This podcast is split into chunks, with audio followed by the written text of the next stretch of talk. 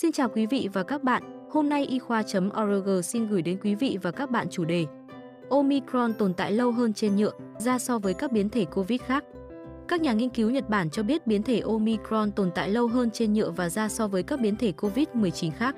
Điều này có thể giải thích tại sao Omicron lại lây nhanh trên khắp thế giới. Trong một cuộc thử nghiệm trong phòng thí nghiệm, các mẫu của các biến thể khác nhau được dùng trên các mảnh nhựa và da người được thu thập từ các cuộc khám nghiệm tử thi. Các nhà nghiên cứu từ Đại học Y khoa tỉnh Kyoto viết trên Bioship. Một biến thể còn sống cho đến khi không thể phát hiện ra nó trên bề mặt. Nghiên cứu này cho thấy biến thể Omicron cũng có độ ổn định trong môi trường cao nhất trong số các VOC, các biến thể cần quan tâm. Điều này cho thấy rằng đây cũng có thể là một trong những yếu tố cho phép biến thể Omicron thay thế biến thể Delta và lây lan nhanh chóng, các nhà nghiên cứu viết. Trên nhựa, các mẫu biến thể Omicron tồn tại trung bình 193,5 giờ, hơn 8 ngày một chút.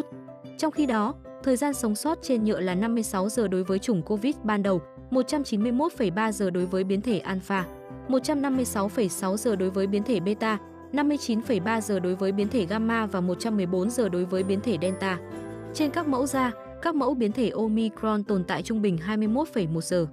Các biến thể khác có thời gian sống sót trung bình trên da là 8,6 giờ đối với chủng gốc, 19,6 giờ đối với biến thể Alpha, 19,1 giờ đối với biến thể Beta, 11 giờ đối với biến thể Gamma và 16,8 giờ đối với biến thể Delta.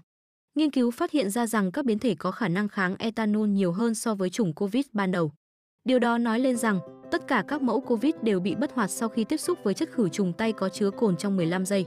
Các nhà nghiên cứu viết, do đó, việc thực hành biện kiểm soát nhiễm trùng hiện nay, vệ sinh tay, nên sử dụng các chất diệt khuẩn như đề xuất của Tổ chức Y tế Thế giới.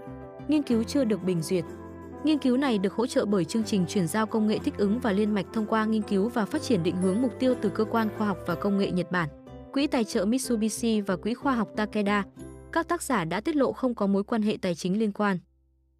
Cảm ơn quý vị và các bạn đã quan tâm theo dõi.